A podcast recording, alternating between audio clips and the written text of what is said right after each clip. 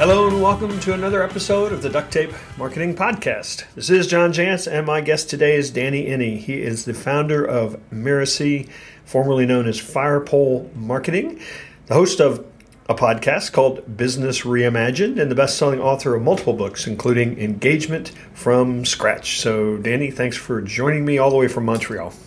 It is absolutely my pleasure. Thank you for having me, John. Hey, we're going to talk about um, something that I really admire in your work um, narrative and storytelling and email campaigns and whatnot. But I want to start off with because you, you actually wrote a guest blog post for me or for the duct tape marketing site on changing the name of your business. Um, and which is something you just went through yourself, as I said in the intro. And I'm curious um, if you could just maybe start off a little bit with why the change, what it meant, yeah, how to do it, because I, I, think that's something that a lot of people have will have some interest in.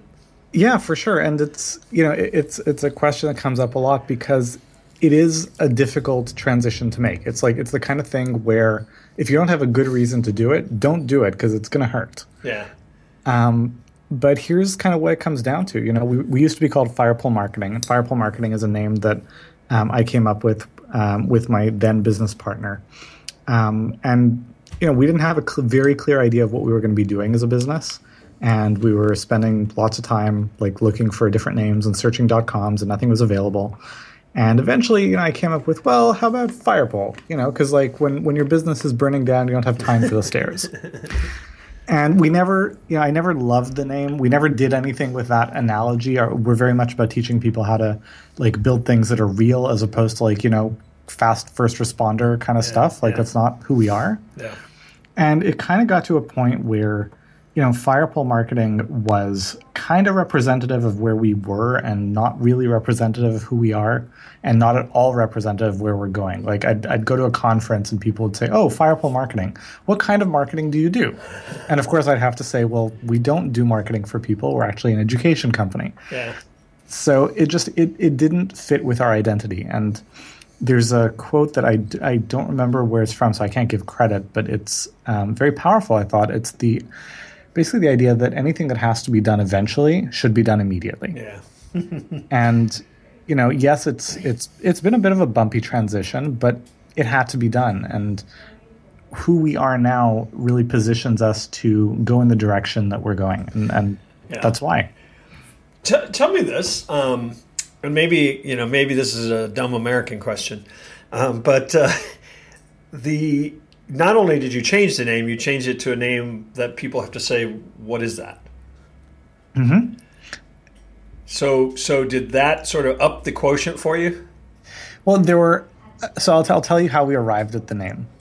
Um, we actually hired a firm that this is what they do. They come up uh-huh. with names for things and it's it's quite an experience. Like you have all these lengthy conversations, and you tell them about what you're doing, and they ask about your customers and your brand, and you know if you were a tree, what kind of tree would you yeah. be, and oh, all that kind of stuff. Oh, there's some hugging certainly that goes on. Like, it, but it gives them an insight, and, and honestly, the questions were good. Like they were asking good questions. Sure. And they come back with a list of names that you know most of which feel totally off the mark. They don't really fit. And so we went back and forth and did a few rounds of these, probably went through like 50 different names. Wow. And we arrived at one that I didn't love it, but I was like, okay, I could kind of see that. So we started going through the process. I paid, um, I think it was like $7,000 to buy the dot com. Not even the dot com we wanted, because it was like the name Inc. Uh-huh. So the name Inc.com is what I paid $7,000 for. The name.com just wouldn't have been available. Yeah. Um, and we start going through the motions with the, the like copyright lawyers and stuff. And shortly into that process, the lawyer comes back and says, if you use this name, there's a very good chance that so and so fill in the blank big brand will sue you. Yeah.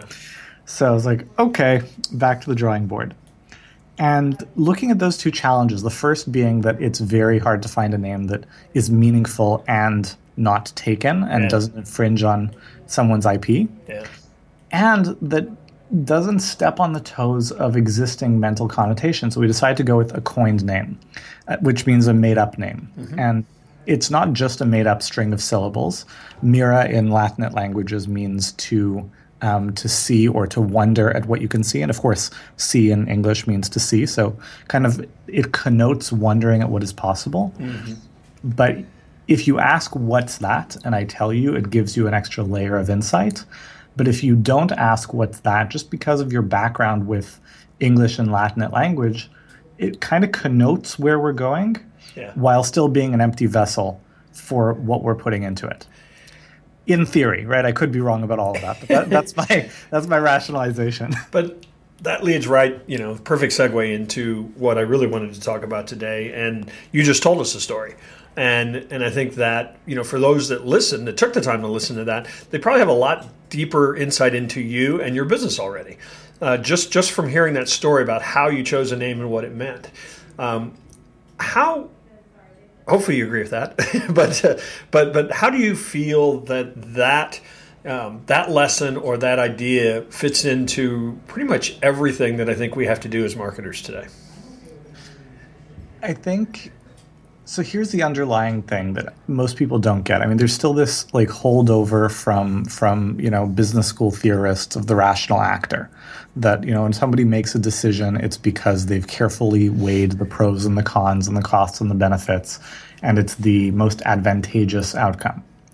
And you know, not to say that people are totally irrational. I mean, there is a, a method to our madness, but that's just not how we think. Um, we're much more seeing ourselves as the protagonists of our story. Yeah. And protagonists in a story don't make the cold, calculated best decision. They follow along with the momentum of the plot and they rise to an occasion when given the opportunity.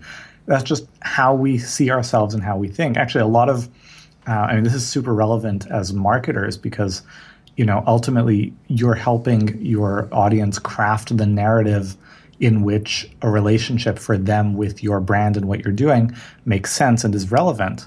But it's also super relevant for us as entrepreneurs because a lot of our self identity and our ability to navigate um, challenging occurrences, and you know, as an entrepreneur, your life is navigating challenging occurrences. Right it comes down to your reframing of what just happened because you can, you know, if you have a, a, a, narrative arc, follow like a basic story formula where, um, you know, the, there's a protagonist, an opportunity emerges, and they go and they pursue it, and all that stuff happens. The tenor of the story is determined by the end. If it works out well, it's a tra- it's a comedy. If it works out badly, it's a tragedy. And so we go through this narrative arc of our experience. And if something goes wrong in a in a in a blink of an eye, it turns this amazing thing that we were doing into a tragedy, and it reshapes our whole identity. And it takes some kind of mental narrative manipulation work to step back and realize that it's a different story. I, I like to tell people that um, failure is only failure if it happens in the last chapter. Otherwise, it's a plot twist. Yeah, that that's a mental discipline for entrepreneurs. Yeah, yeah, no, you're absolutely right. Otherwise, you know, you wouldn't you you wouldn't get back up again, right? Um, so when I listen to you say it, talk about that, and I think I think some companies get this now, or starting to get this now. I mean, it really if you use that kind of screenplay plot, you know, drama thing, I mean, I think a lot of that plays into how we cast our customer, you know, as the main character or the hero, uh, mm-hmm. even in the story, as opposed to the other way around. Uh, because I think 90% of the businesses out there are, cast themselves as the hero. We're here to help you. Um, and I think that this is this is a pretty big shift, isn't it? It is. I mean, if you think about it, we're here to help you.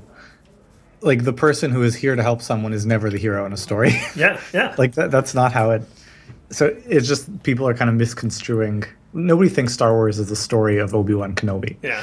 Um, but it's very hard to put our egos aside. And and by the way, I want to give credit where credit's due. I mean, I, have done a lot of work in the field of narrative in marketing in a, in a very tactical way, kind of cra- crafting a campaign so that people are kind of moving through a story. But I mean, the guy to to look to in terms of um, applying story elements to marketing is Don Miller with his his story brand work, which is mm-hmm. fantastic. Mm-hmm. Um, so just you know, credit where credit's due there.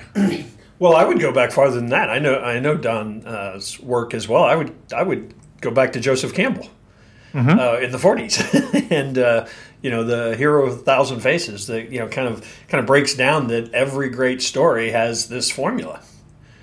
um, or, you know, it may end differently, and the characters may be different, and the struggles they go through. But there's kind of this whole hero's journey thing uh, that I think really has a lot of, uh, I, think, a lot to do with with how people travel through the journey of our businesses.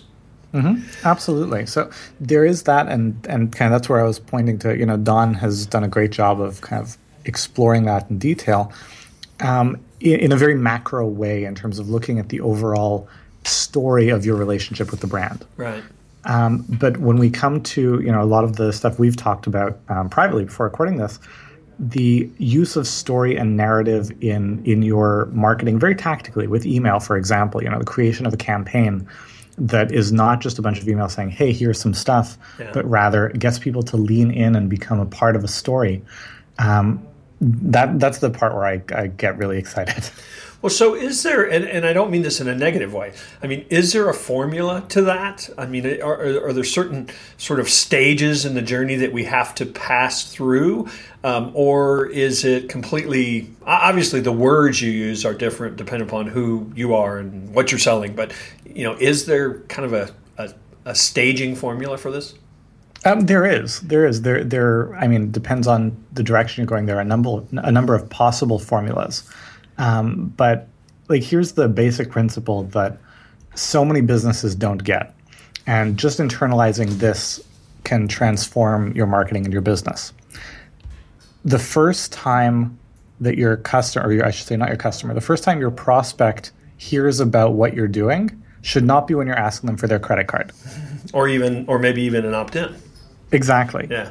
Like before you ask somebody for something, you want to create the interest and desire for it. it. And you know, people confuse; they think sales and marketing is the same thing, or it's you know interchangeable. It's not. Sales is about buy my thing. Mm-hmm. Marketing is about here's why you need something like my thing, but yeah. not necessarily mine. So you can do marketing without mentioning your product specifically. Yeah, maybe you're just trying to get them to realize there is a problem. Mm-hmm. That's exactly it. There is a problem, and the solution looks a lot like this. Yeah. And then you're like, oh, and by the way, I've got one just like it. So, do you? I know you do a lot of launches and you consult with people, not only your own, but you teach people how to do these. I mean, could you sort of off the top of your head say, well, here's what five emails like that would look like?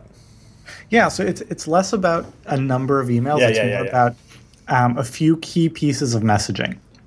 So the first big key pieces, and, and this is based very much on, on Jeff Walker's work in this area, but the big first piece of messaging is the transformational opportunity.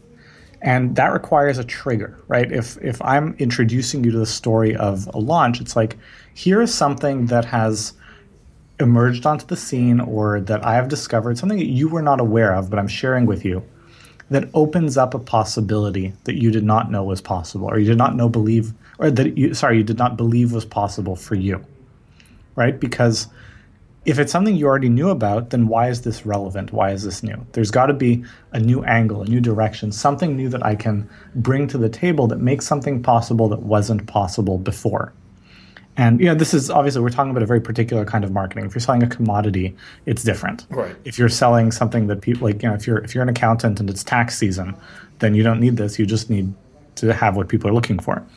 Um, but if you have a service that is not immediately obvious or a product that is not immediately obvious to the customer, you have to introduce to them why they need it and why it will be valuable to them. It starts with the opportunity. There's either an outcome they want but don't have, or a problem that they have and don't want. And you've introduced there's something that makes it possible that this doesn't have to be a problem anymore. So uh, let's actually just let's make this really tangible. Let's make something up on the fly. What's a uh, what's an imaginary business that we could be doing this for? Well, you know what? I'm going to make it challenging for you. You you listed, excuse me, that accountant. What if that accountant actually had this awesome tax planning service that would save people tremendous amount of taxes, but they don't, you know, they don't realize these opportunities or these these strategies are even available. Okay, cool. Let's do it. So, because yeah, that would work. the, the, and the key thing here is the accountant has. He's not just selling apples in, in a supermarket. There's something special. Yeah, it's a it's a ten thousand dollar tax blueprint. Okay, so he's got the ten thousand dollar tax blueprint. So the first thing that you want to present is the transformational opportunity. So what is um, what is made possible that wasn't possible before? So I'm thinking out loud here. Um, we've got the tax blueprint, and um, it's going to allow them to, I guess, save a lot of money on their taxes. Yeah, I think it's going to um, it's going to demonstrate places ways in which they they have been for years overpaying their taxes. Okay, so why were they not aware of these ways before? Because they've been working with a very traditional CPA who was afraid of his shadow. Okay, so. as long as so we're making here, this up. well, no, no, this is perfect. This is like we're starting to get into something. Why do you not know about this? Because most of because accountants are not huge risk takers usually. The nature of being an accountant is that you tend to not like to take risks. You like things to be exactly neat and in order. Um, so let's continue this hypothetical. How does our hypothetical accountant who's got this amazing service, how did he come to do this? How, why does, is he not risk averse in the same way? He understands the tax code, uh, which is extremely, extremely complicated in a way that uh, that most CPAs don't even bother with after they finish their CPA exam. Okay, so he's he's actually unearthed some more immersed. He's just unearthed some things that nobody's talking about.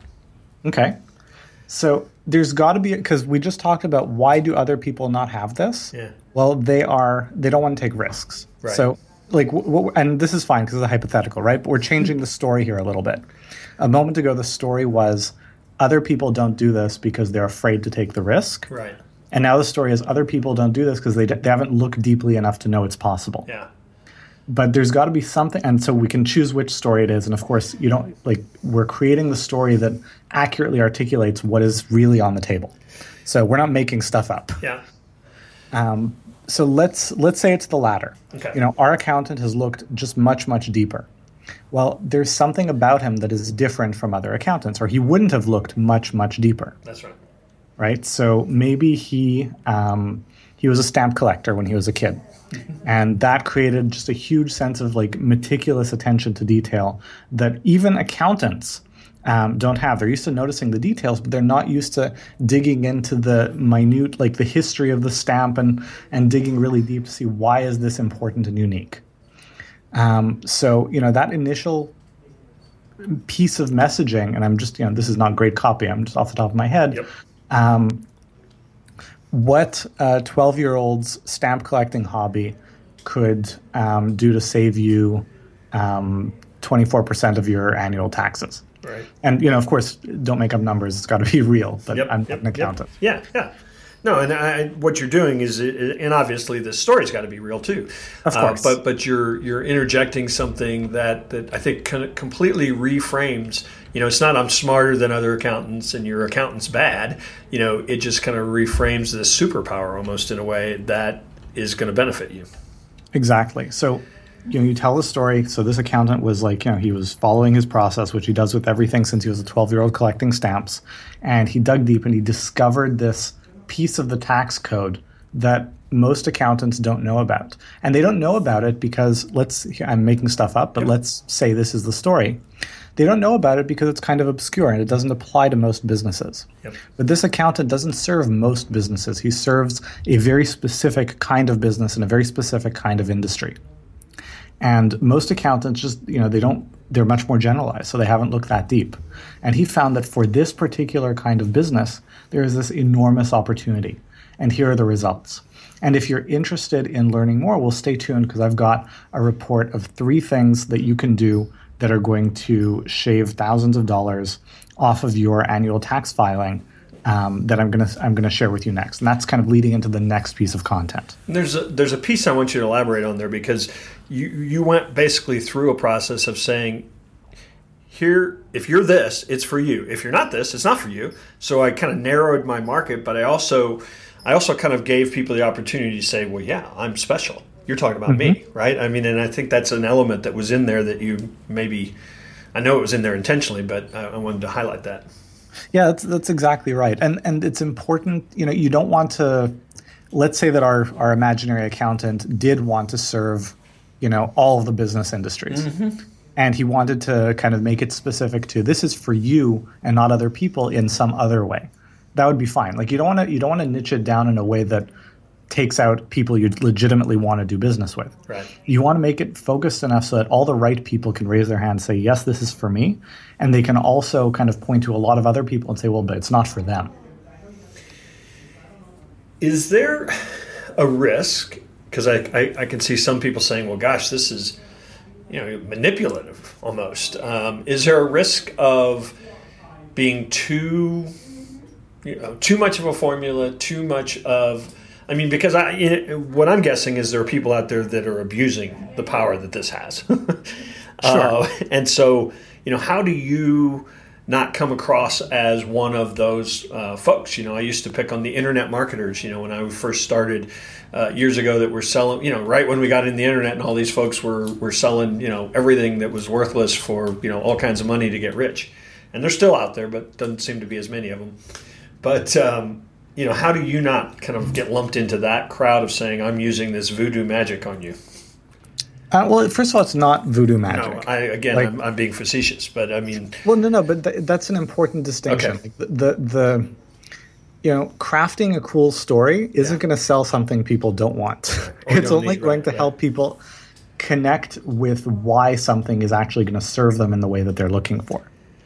Um, and in terms of you know how it, it's a tricky question because I mean, obviously, the big important answer is your whatever you're selling should be good. Yeah, right. right. People who were selling lots of stuff for lots of money that didn't really deliver, they're not around anymore. Not because uh, there's some are still around, but most of them are not around anymore. Not because the tactics don't work, but because you know it's not sustainable to sell garbage for lots of money. So what you're selling should be good. That said, there is definitely an effect of you know you fly with the crows, you get shot with the crows and that's just how it is. So you want to be very careful that if you're using, um, let's call it a strategy that has been abused in um, in an industry and it's been abused by people who you don't want to be associated with, mm-hmm. do it differently. Mm-hmm. So. Um, I have nothing against the kind of three video launch sequence if it's you know teaching good stuff and delivering good content and telling a good story, leading to a good product. I have no problem with that. But let's say that your market would be very sensitive to that and you're uncomfortable with that. Well, then don't do it. I very carefully, in, in all of our discussion, I never said three videos. I said three big pieces of content, mm-hmm. right? Three big pieces of messaging because there are three important things to convey. And they are the transformational opportunity, the fact that this can and will work specifically for the person you're talking to, and future pacing, which is a picture of what will life be like afterwards. Right. And you know that can be conveyed in a series of 10 emails. That could be conveyed in one giant long report. There are a lot of ways that you can do it that don't have to fit the form that people have looked to be have learned to be suspicious of. Yeah. Yeah, and that's probably that's a tremendous distinction. Um, what about voice? Uh, one of the things I've I've noted, certainly from your material, and I think from a lot of people that are doing this well, is there does seem to be this conversational, almost casual uh, let's get to know each other as people uh, tone. Is that um, is that just is that is that market dependent, industry dependent, brand dependent, or is that an element that is necessary? Um, yes, to all of the above. um, like, here's the thing: you don't have to adopt somebody else's voice. Mm-hmm. Um, in fact, if you try to adopt somebody else's voice, it's probably not going to work. Like, it's going to ring hollow and false. But that said, whatever you're putting out there, your messaging, whether it's in writing, whether it's in video, whatever it is, it's got to be good. It's got to be compelling. It's got to be engaging. And, you know, corporate speak or academic style writing, like they don't, that's not good writing. It's not engaging. And the only people who read them are the people who have to. so if, you know, if, if you're writing a long proposal, responding to an RFP, and there's somebody whose job is to read it, they may not, may not like it, but they will probably read it if you're presenting something to people who can very easily go elsewhere, just you know the the bar for earning people's attention is higher. So it's not that you have to be informal and casual, but it has to be well written, and that's usually what good writing is. I mean, if you read Malcolm Gladwell, you know, like his work or don't like his work, the guy's a great writer. He's a good storyteller for sure. yeah, is he a is he a super informal writer? No, it's just engaging. Yeah. So whoever like what I would say to anyone who's kind of worried about adopting a style, find someone in your space who you find engaging and compelling and model that. And if there's nobody in your space who's engaging and compelling, then be a little more comfortable stepping outside of your space in terms of style. Yeah, and that actually may present a great opportunity. I see that all the time, you know, where people marketers will say, "Oh, nobody in our in industry does that," and I'm kind of like, "Ooh, there's an opportunity." Mm-hmm. uh, Absolutely. So, yeah, so that's great. So um, one of the things that you do that I'd love to hear kind of your thoughts on. Um, I subscribe to. I guess your entire stream, uh, so I get you know all the emails, um, and a lot of them are just kind of, hey, here's a thought I had. Um, they're not trying to sell anything. At least I don't think so. Um, sometimes, but uh, but really just almost like you're just my friend. You know, sharing a thought. Is that um, and and I, I don't mean calculated. Is that intentional? Um, to have as part of the kind of stay top of mind, stay in the conversation?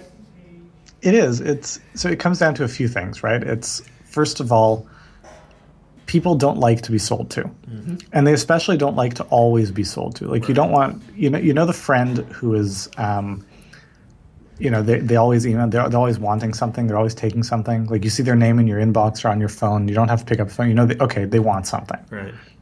Um, you don't look forward to interacting with that person. And when they do reach out to you, you don't trust their motives. Like when that person says, Hey, I've got a great opportunity for you, mm-hmm. you roll your eyes and you're like, What do you want now? right? As opposed to, you know, I mean, we have friends who are great friends and they ask for things, and that's fine. They say, Hey, let's do a project and it's going to be work. And you're like, Okay, I'm game for that because you trust their intentions. Yep.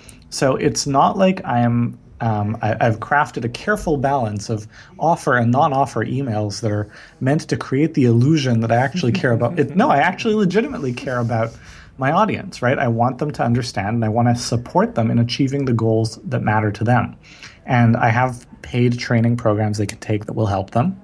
And I, you know, that's and that's a perfect fit for a, a segment of the people who I interact with who are in a certain time and place. And for a lot of other people, they're either not quite there, or the timing isn't right, but there's still a lot that I can share with them. And I'm happy to share that. I want them to I want them to know that I am working in their best interest. And if I say, "Hey, I've got something I think you should do," and you don't have to pay anything for it, certainly not to me, I just think you should do it. And another time I say, "Hey, I've got something I think you should do," and you're going to have to pay me some money so I can help you do it. I want them to know that in both cases, my intention is to help them. So that is a great segue to my last question, and that was um, why don't you tell people where they can find more information on really all the things that, that we've been talking about today, but then obviously on uh, the, the, the opportunity to maybe get some more in depth uh, training from you and with you. Sure. So um, I would say uh, check out my podcast, which is Business Reimagined. Um, check out our website, mirasee, M-I-R-A-S-E-E dot com and there's an enormous amount of free content there. Um, and you can check out my books on Amazon. Just search Danny Iny and, and you'll find them. And you know, I, I honestly don't. I don't think anyone who's heard this conversation could be in a position to say, "Oh my God, Danny, I've got to give you some money to teach you, so you can teach me something." And I, I, don't like rushing those relationships. You know, yeah if you like what I have to say, then check out more of what I have to say. And if that leads you to say, oh, hey, here's a problem Danny and his organization can help me with, then great. And if you just get a whole bunch of content that's going to help you achieve your goals, then that's great too. And I'm, I'm certainly happy with that either way. Absolutely. Well, you and I are in total agreement on that one. So, Danny, thanks for joining me. And uh, hopefully, we'll see you out there on the road, maybe not in uh, chilly Montreal quite this time of year, though. maybe Austin. Thank you, John.